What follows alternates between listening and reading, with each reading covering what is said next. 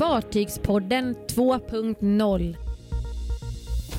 Svenska kaptenen döpte National Geographic Resolution i Antarktis. Polska PMC har tecknat ett nybyggnadskontrakt. Rederier kräver covidpass.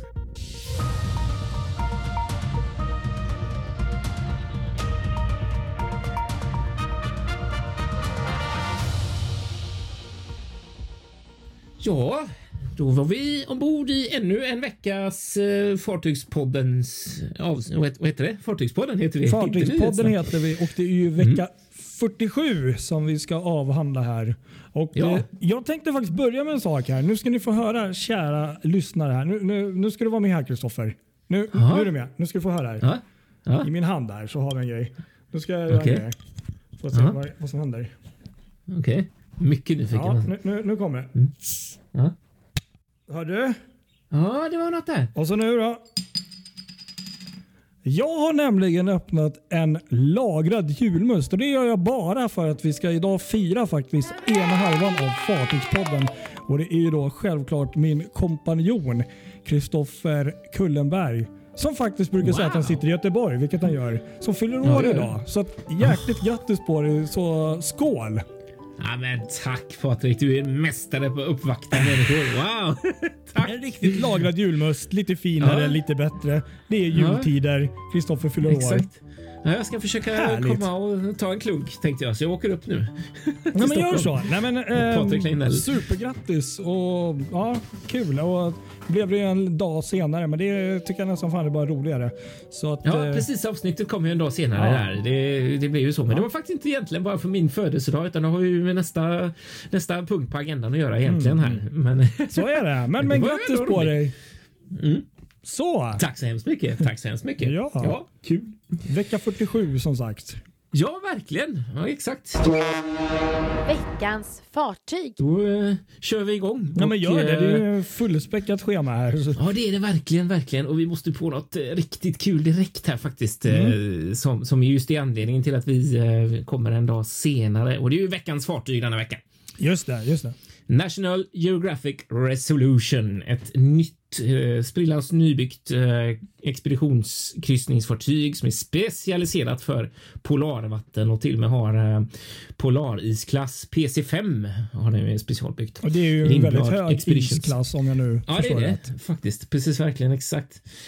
Och det är Lindblad Expeditions. Det är ett väldigt roligt kryssningsrederi som ju samarbetar med National Geographic, men som ju har sitt ursprung i alltså Lindblad Explorer är ju rätt många svenska sjömän som känner till, som har jobbat på den här lilla expeditionskryssningsfartyget. De var ju pionjärer, Lars-Erik Lindblad där, när det kommer till kryssningar med passagerare i Antarktis. De var de första i världen med att arrangera resor just med Lindblad Explorer. Och de har ju alltid egentligen varit väldigt, alltså det här är ju deras grej liksom. Och de har alltid haft mycket, vad ska man säga, de har köpt begagnade båtar och anpassat för den här typen av kryssningar. Precis. Men nu har de ju då utvecklat en helt egen klass med expeditionskryssningsfartyg. National Geographic Endurance, som var den första att bli levererad där i när 17 var det? Det var i mars 2020 vill jag tro. Ja, det var förra året i alla fall. Ja, Exakt. Ja, precis, mars 2020. Från norska varvet där Ullstein värft. Och så kom då den andra här då i år. Och det här är ju otroligt häftiga fartyg liksom, som är skräddarsydda för att kunna gå på kryssningar i polara vatten. Och det här har ju man ju då, för nu har det varit pandemi och grejer så att man ju inte riktigt kunnat kryssa. Men nu är de igång, de här fartygen, bägge två. Och i veckan så möttes de båda två Ushuaia i Argentina. Okej. De låg sida vid sida där, för nu är de båda igång då i det här Antarktis kryssningsprogrammet. Och National Geographic Resolution drog igång med en 21 nätters lång kryssning då, som de är ute på nu då, där för de flesta av passagerarna var väl höjdpunkten själva dopet som alltså skedde i Antarktis, och det här fartyget är då det första kryssningsfartyget att döpas i fast is i Antarktis. Just det. För de körde alltså in i isen då för detta. Och det kan ju bara tillägga att den videon är helt fantastisk, och den finns faktiskt på våran Facebook-sida, Fartygspoddens Facebook-sida. Vi la upp den förra veckan, så där har vi en fantastisk video på 2-3 minuter där man får se detta. Ja, exakt. Precis. Helt fantastisk video.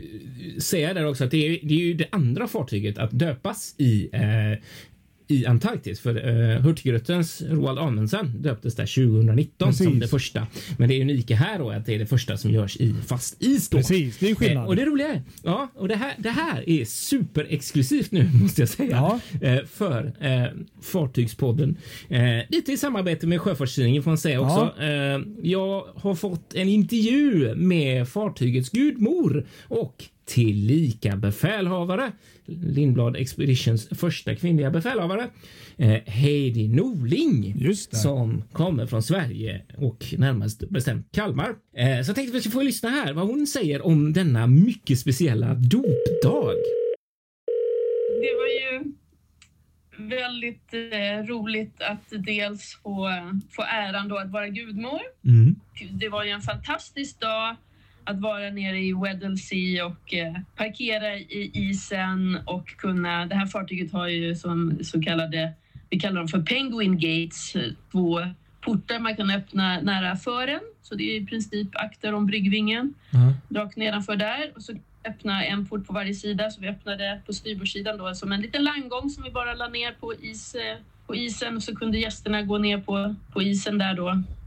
Och stå. Och det var ju strålande sol och ja, det var så härligt att kunna vara i den miljön där det här fartyget är byggt för att vara. Det här fartyget har ju aldrig kört i is, utan kom ju från Norge via Danmark, via Las Palmas, via Montevideo ner hit då. Ja. Men det måste varit jättemycket planerande för att lyckas få till rätt förhållanden och rätt plats för en sån där grej, eller hur var det liksom? Ja, dels är det ju att det här är ju då början på Antarktis-säsongen, och många tänker ju i Sverige att det här kanske är då där det är mörkt och kallt där nere, men det är ju deras vår eller försommar där nere nu. Så att, men det man får göra, så solen går ju ner om man är ovanför den södra polcirkeln, men det är ju ljust dygnet runt, det är ju inte riktigt mörkt. Så att, men det man tittar på, vi använder mycket, är faktiskt ett dataprogram. Och där tittar vi väldigt mycket såklart, inte bara för Drake Passage då med väder och våghöjder, vindstyrka. Vi tittar även på hur det ser ut med moln, med sol, med dimma. Mm. För det gör jättestor skillnad om du kan vara på såklart en solig plats där allting gnistrar och himlen är blå och det här vita reflekteras överallt, mot om det är någonstans där det kanske är lite snöblandat regn och lite disigt, och det är klart att det blir ju en helt annan upplevelse som kan vara cool i sig. Men just på dopet så hade kapten Martin här, han hade tittat väldigt noga att vi skulle vara på ett soligt ställe, och så har vi ungefär var det kan finnas fast is någonstans, och så får man åka och kika och se hur det ser ut och om det går att parkera i isen då så. Ja, precis. Men när ni parkerar isen så där då, hur gör ni då rent tekniskt? Ligger ni och håller då? Eller har ni DP? Eller hur fungerar det? Nej, alltså man kör en bit ifrån isen. Vi var väl en halv sjömil ifrån, och sen så såklart man scoutar ju, kallar ju vi det, att man spanar in och försöker sitta ett ställe där isen ser slät ut och inte allt för tjock. Mm. För det är den... Grovlig och bumpig, då betyder det att då är det bruten is som har tryckts ihop av vind, och då blir det ju såna här isvallar, och de vill man ju inte köra igenom. Även om det här är ett PC5-fartyg, så det är ju ingen... Man ska ha väldigt stor respekt för isen här nere, som det kan vara glaciäris och såna här saker, infrusen i den fasta isen. Mm. Så det gäller att hitta ett fast ställe där det ser rätt så platt och tunt ut. Och sen så kör man faktiskt typ en 7-10 knop rakt in, och vi kom väl 3/4 in, sen tog det stopp av sig själv. Aha. Så pass tjockt. Då kom man längre. Okay. Och då håller, och isen, den var så tjock så att den bröt inte upp runt fartyget, så håller den fartyget på plats där helt enkelt. Och det gick bra att komma ut sen också. Det här fartyget, det har ju assipoddar så att 60 grader runt. Mm. Och då kan du spola skrovet utan problem med din egen propeller från assipoddarna, så att du kan spola bort is och ja, runt aktnäppet i alla fall får. Så det ska nog mycket till om man ska fastna helt. Ja, så länge det går att göra så är det inte. Det gick perfekt att komma ut, det var inga problem alls. Ja, roligt.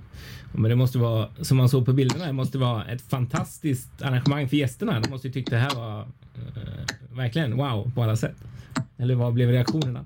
Ja, dels är ju gästerna väldigt glada överhuvudtaget att kunna resa. Mm. Många av våra gäster har ju rest väldigt mycket i sitt liv. Många har ju varit gäster här med Lindblad Expeditions på andra fartyg förut. Mm. Och är såklart nyfikna om man bor här, så bara att kunna resa och komma ner till Antarktis. Några hade varit i Antarktis förut. Mm. Mm. Men såklart var väl ingen som hade varit med på ett dop där nere förut, så det blev ju ännu mer speciellt. Mm. Att kunna dela det här med så många människor. För det var ju också någonting som många gäster såg fram emot. Att kunna gå ner på isen. Mm.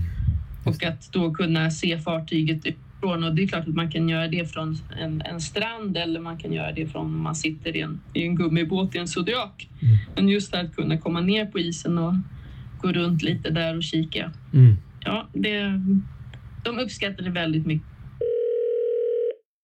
Ja, kan du fatta vilken grej att vara med om detta? Eller ja, alltså återigen, den här videon är ju nog bland det häftigaste i dopväg som jag har sett på länge. Och just med väder och vind och allt.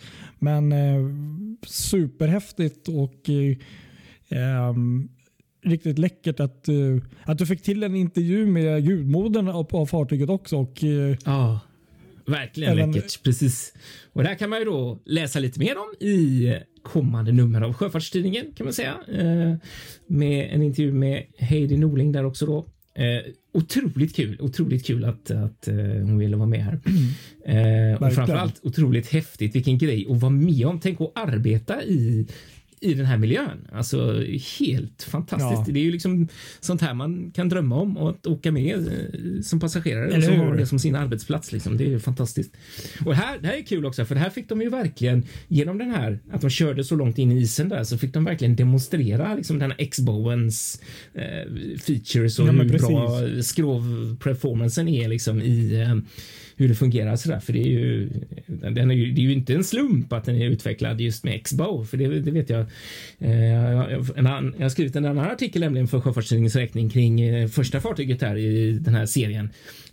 Han som är Master Mariner på Lindblad Expeditions, Leif Skog, som berättade lite grann när de utvecklade det, att dels så handlar det om hur fartyget tar sjön, den här X-Bowen, att det blir säkrare liksom så, men också det är ju bättre för miljön, och sen så också för att passagerarna ska kunna se, och det tyckte jag nästan var det roligaste, att de ska kunna se naturen och se det vilda som man kanske passerar.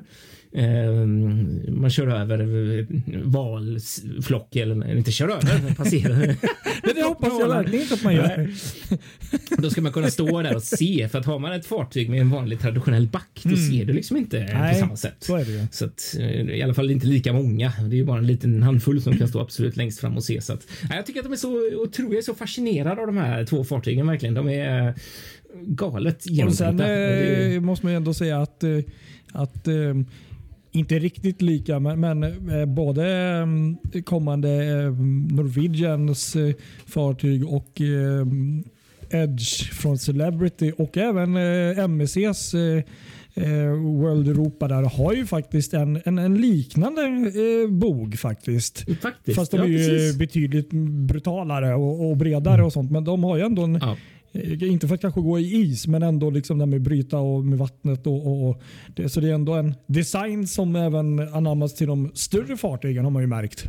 Ja men verkligen, precis, helt klart.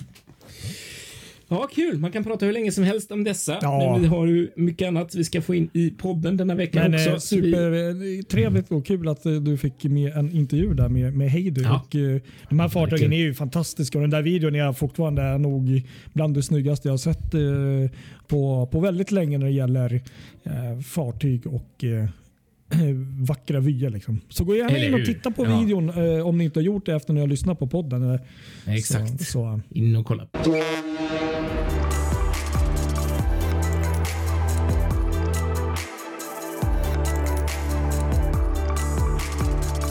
Fartygspoddens nyhetssnack.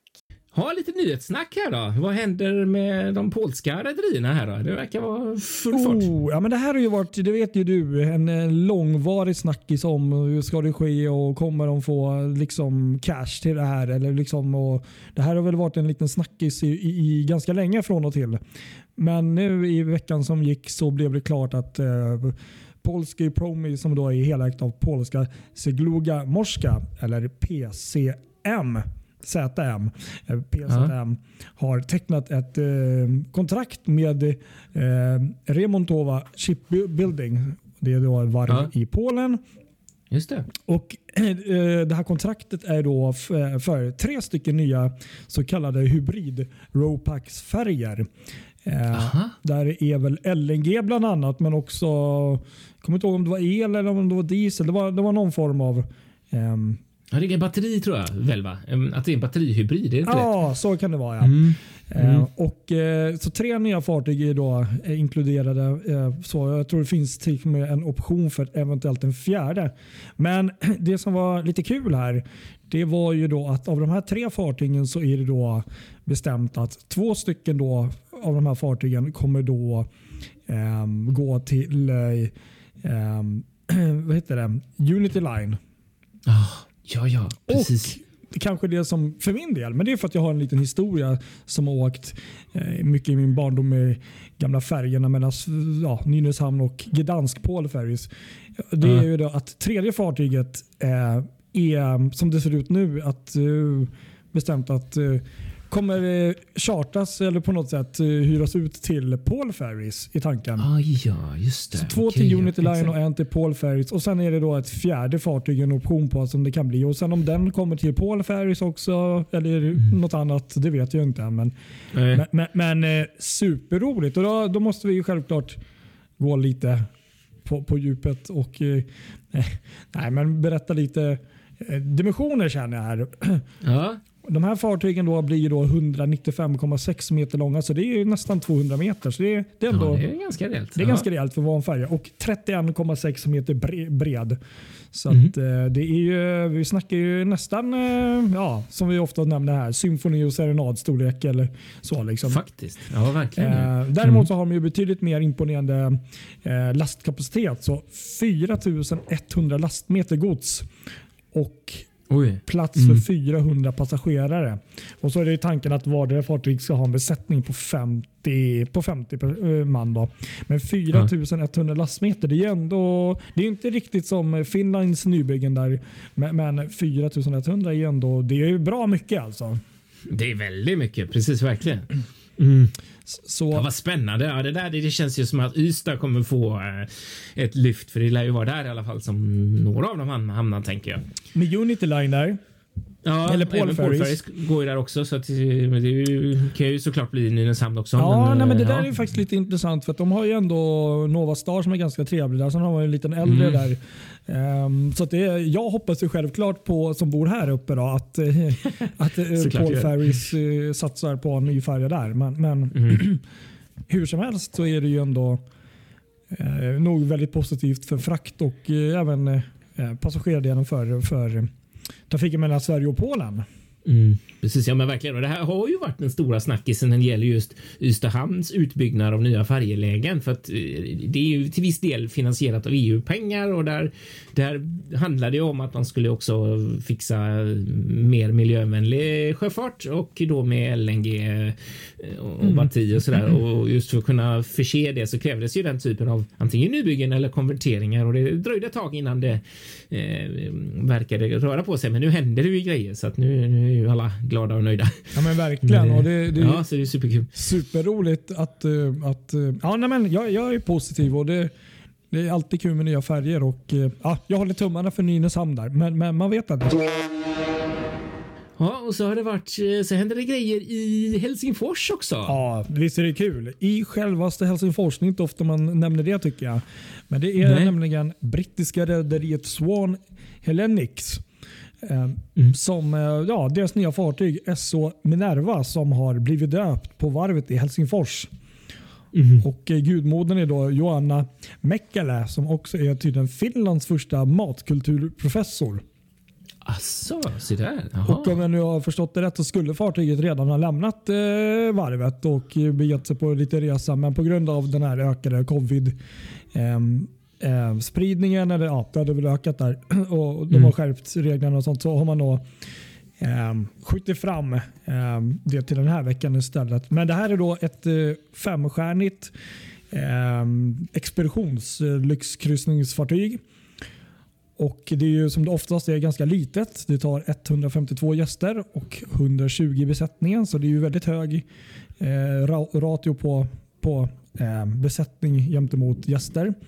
Ja, verkligen då. Ja. Och fartyget har 9 däck och har då en längd på 115 meter och 23 meter bred. Så det är ju det är väl i princip ungefär som fartyget du snackade om, National Geographic Resolution ungefär i samma size där ungefär. Samma size faktiskt. Ja, precis. Ja, men det ser väldigt läckert ut. Ja, verkligen. Ja, ser man. Ja, intressant. Kul. Och det där får man verkligen hålla koll på. Ja, som du nämnde där också så har ju ser vi en ökning av coronan här på många platser i världen och det är nya mutationer säger man. Ja. Och så har du konstaterat den här nya Omikron, vad heter det? Omikron, men det lät sig säga. Nej, jag vet inte. Varianten. Nästa variant som det är lite rädsla för, och det här har ju då medfört att passagerarrederierna på Östersjön har agerat här i helgen. Tallink-Silja har infört krav på vaccinpass och jag tror till och med samma sak på Viking Line där på Cinderella. Ja, precis, i alla fall Cinderella. Så att det händer ju grejer. Men så länge det stannar där känner jag så är väl det... Ja, vi vill ju inte att de ska börja stänga ner igen. Och, nej, fy. Det där man är lite orolig för. Så jag hoppas ju verkligen att också att folk inte blir rädda nu och vågar åka på Östersjön och sådär. Så att ja, sen är det den största debatten där om... Ja, det är en helt annan podd. Men just det här med att tvinga folk att vaccinera sig, det är ju en stor... frågan och många som är väldigt arga där runt om. Ja, så är det. Så att, ja. Men det är en annan podd. Det är en annan podd, precis. Fartygspodden noterar. Yes, ska vi notera några saker här också då innan vi kollar oss på andra saker? Yes, ja, men vi fortsätter väl med lite positivt här då ändå, med tanke på det du berättade sist här. Genting Dreams passagerarantal ökas nu till 75% från och med 1 december i år. Tidigare låg siffran på 50% då, som man fick ha uppfinnare av fartyget. Men efter nya riktlinjer från Hongkongs myndigheter så kan man då öka till 75% och det motsvarar då 2500 passagerare ungefär. Så att, det är lite nice. Och jag kan ju bara tillägga att fartyget har varit i trafik sedan 30 juli och har haft runt 70 000 resenärer, så att, det verkar ha gått bra. Det har det verkligen gjort. Kul. Riktigt kul. Sen blir det en liten repris egentligen. Vi nämnde det lite snabbt, men häromdagen så var det ett stort kalas minst sagt i Dubai för MSCs nyaste flaggskepp MSC Virtuosa som hade invigning och är numera döpt och är i Dubai. Ja, och Sofia Loren var där igen. Hon var där igen. Hon har haft fullt schema här nu. Och, härligt att se. Härligt att se. Ja, det är riktigt kul. Hon har ju, för de som inte vet, döpt alla MSC Cruises kryssningsfartyg i flottan. Nybyggen i alla fall, de här senaste. Ja, nybyggen. Precis. Så är det ju. kan vi berätta sen också att Crystal Endovers egna lilla miniubåt har gjort sin debut. Asså, har den en ubåt? Ja. Ja, de har en liten miniaturubåt kan man säga. Det är då, och fartyget var då också i Antarktis. Ah. Och det får plats 2 passagerare och en förare då, så det är en väldigt liten, det är som en liten bubbla liksom. Som man kan tydligen åka ganska djupt med, men det blir ju en helt annan upplevelse. Jag tänkte fantastiskt att sitta i den, så kommer det liksom en jävla val på 15 meter och får för sig att tugga på den. Den är inte jättestor liksom. Nej, precis. Men häftigt ändå tycker jag.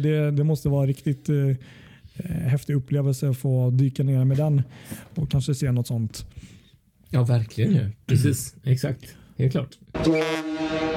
Och sen lite glada nyheter här för Princess Cruises, och det är fartyget Caribbean Princess som är 8:e fartyget i flottan att återigen gå i trafik, och häromdagen så välkomnade man ombord första passagerarna. Jag tycker det är alltid så fantastiskt att se de där videorna och bilderna, och man ser ju både glädjen hos passagerarna men kanske nästan ännu mer hos personalen som äntligen får jobba med liksom det de ska jobba med liksom. Just det. Riktigt kul. Ja, verkligen. Sen hade du någonting här om Rederi AB Gotland. Ja, exakt. Det var klart här i veckan också att de har minsann köpt på sig ett nytt fartyg, ett nytt rorofartyg. Okay. Valentin från Kobbelfret. Och det roliga är att den chartras ut direkt för trafik i Nya Zeeland av alla ställen. Mellan Nordön och Sydön. För det är tydligen en av deras, det rederiet som trafikerar där, en av deras färjor har råkat ut för ett haveri på växellådan. Ganska omfattande, så de har chartrat in ett fartyg här, och då är det denna som kommer att gå i trafik där. Så den lämnade liksom Engelska kanalen när den har gått innan direkt och satte kurs mot Nya Zeeland. Ja, det är en bra bit alltså. Ja, spännande. Det är jobbigt när växellådan pajar på ett fartyg. Ja, verkligen. Ingen bra grej. Ja.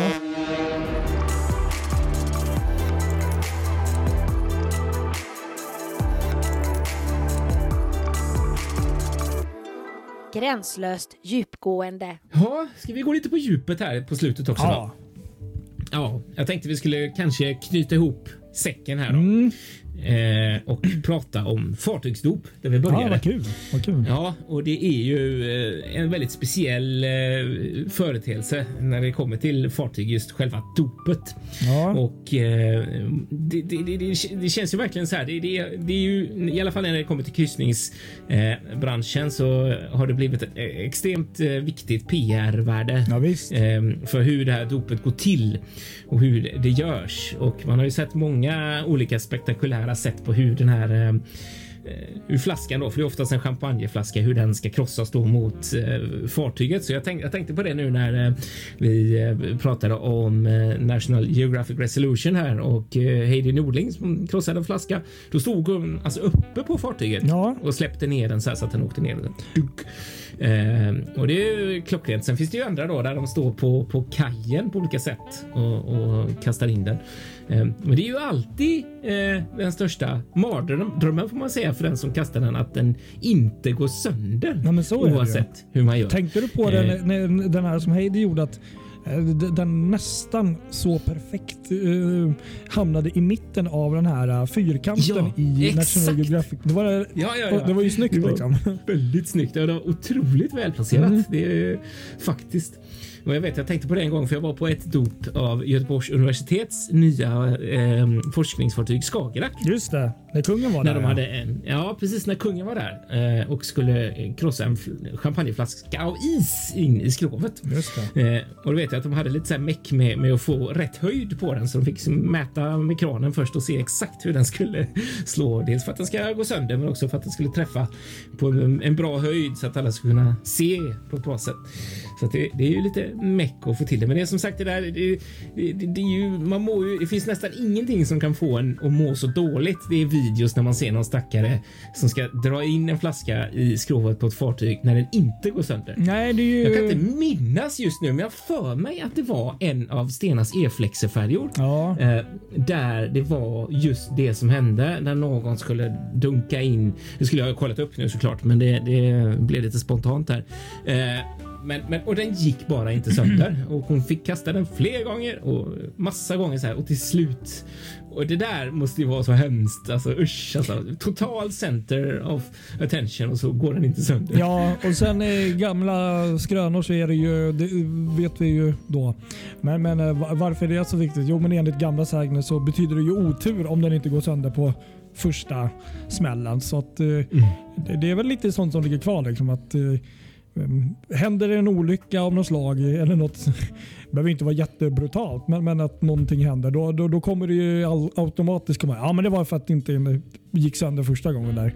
Det blir som en form av ska man säga att det blir ett dåligt omen som följer fartyget. Ja. Lite så, precis exakt, det gamla traditioner. Hela grejen är ju gamla traditioner. Men det var ju ganska många år sedan tror jag i poddens historia som vi gjorde en grej på det här. Men just det är faktiskt sant, det kommer jag ihåg. Ja, exakt. Och då vet jag att vi hittade lite grejer just om det där, att det finns sätt att göra för att flaskan verkligen ska gå sönder. Ja, det finns en teknik.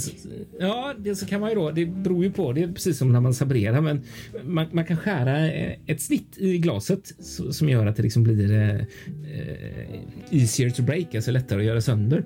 Men vad händer om den svingar och man gör så och så går den sönder och innan jag har snott fartyget flaskan flyger iväg. Ja, då har den skurit lite väl. Ja, exakt. Ja, nej, men sen så kan man ju, jag för mig man kunde skaka den också beträvat knep, för då ökar ju trycket i den så att det liksom på något sätt även påverkar glaset, att det ska kunna gå sönder och så. Och lite sådana knep som man kan ta till om det krisar. Men det är såklart, ingen vill ju hamna i det där sitsen att det inte går. Nej, det får man ju hoppas att man slipper.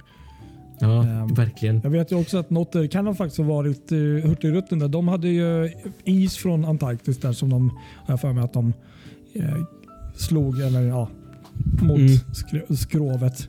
Så att faktiskt. Det såna men jag måste säga då, jag måste bara nämna ett, alltså jag tycker ändå ett av de mest spektakulära dopen som jag har varit på. Det låter som att jag har varit på jättemånga, men det har ändå blivit några sådär, inte minst när jag jobbar på Sjöfartstidningen och har varit sjöfartsintresserad och haft podden länge, så är det ju nog MSC Cruises när de döpte i Hamburg. Med Grandiosa där, ja. Ja, med Grandiosa, för det var något i hästväg, för då hade hela fartyget smyckats med blinkande ljusslingor längs med relingen, och så backar de in ända in i mitt i centrala Hamburg på floden där och på Elbe, och sköt världens fyrverkeri, och jag glömmer liksom aldrig, jag hade turen, jag vet inte varför det blev så, men på något sätt så stod jag på jag skulle ju fotas på fel åren. Ja, precis, så det blev inne i promenaden, vilket idag ångrar kanske. Där stod du och trängdes med alla människor. Fan. Ja. Och fick se de här fyrverkerierna på, de är häftiga förvisso, de här panorama vad heter det? De som är i taket där på LED-skärmarna. Ja. Ja, men det blir inte samma sak som att stå på himlen där och se hela Hamburg som jag gjorde. Och det var det maffigaste förverkliget. Och det roligaste var att de spelade ju Katy Perry och Fireworks. Hennes Fireworks. Och jag kan inte höra den låten utan att få lite gåshud. Jag har aldrig liksom riktigt känt att jag aldrig gillat det, inte, det är väl en bra låt så, men aldrig haft några känslor för den låten innan. Men efter det så kan jag liksom jag bara ryser, för det var så magisk upplevelse. Sen hade ju MSC också en stor happening, en park på landbacken där också i hamnen, där de hade artister och live-tv, så att det var ju, jag tror nästan att det var nog det största också. Nu har jag varit på tre drop med dem, men jag tror det här var nog det största. Men sen måste jag ju tillägga också att vi var ju där också tidigare samma år, det var ju fantastiskt, vi var ju på två drop för MSC vi var ju på Bellissima i Southampton och då fick de ju avbryta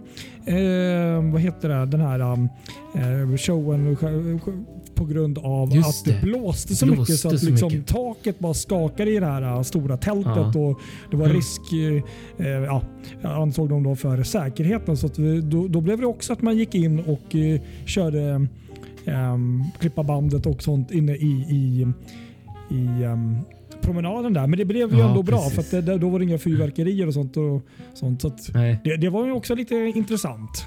Ja, det var intressant, men det är också så inget som slår Hamburg, alltså det där kändes som att de hade gjort riktigt brutal satsning och jag tror att nu senast där också så såg det ju riktigt nice ut där i Dubai, men jag tror nästan att den som nog nästan hade varit min lilla dröm i så fall, det var nog den de hade veckan innan där på Seashore på deras egna ö där, att det måste också varit riktigt häftigt, så att verkligen.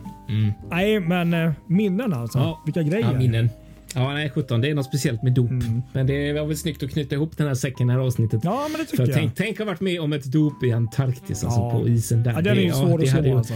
Det finns nog inte ett fyrverkeri i världen som hade slagit det. Man ska helt men där är ju liksom hela upplevelsen som är så. Faktiskt. Ja, men då så. Då ska vi väl säga tack så mycket för denna vecka. Ja, och följ oss på våra sociala medier och på Facebook och Instagram och sprid gärna att vi finns och vi finns där poddar finns, bland annat på Spotify. Och du får en fortsatt trevlig födelsedag, Kristoffer. Is it Christopher's birthday? Oh my god. We must celebrate this. Tack, så, kära Patrik, tack. Återkommer vi om en vecka. Det gör vi. Så får ni ha det så gott så länge. Ha det bra allihop. Hej då. Hej då.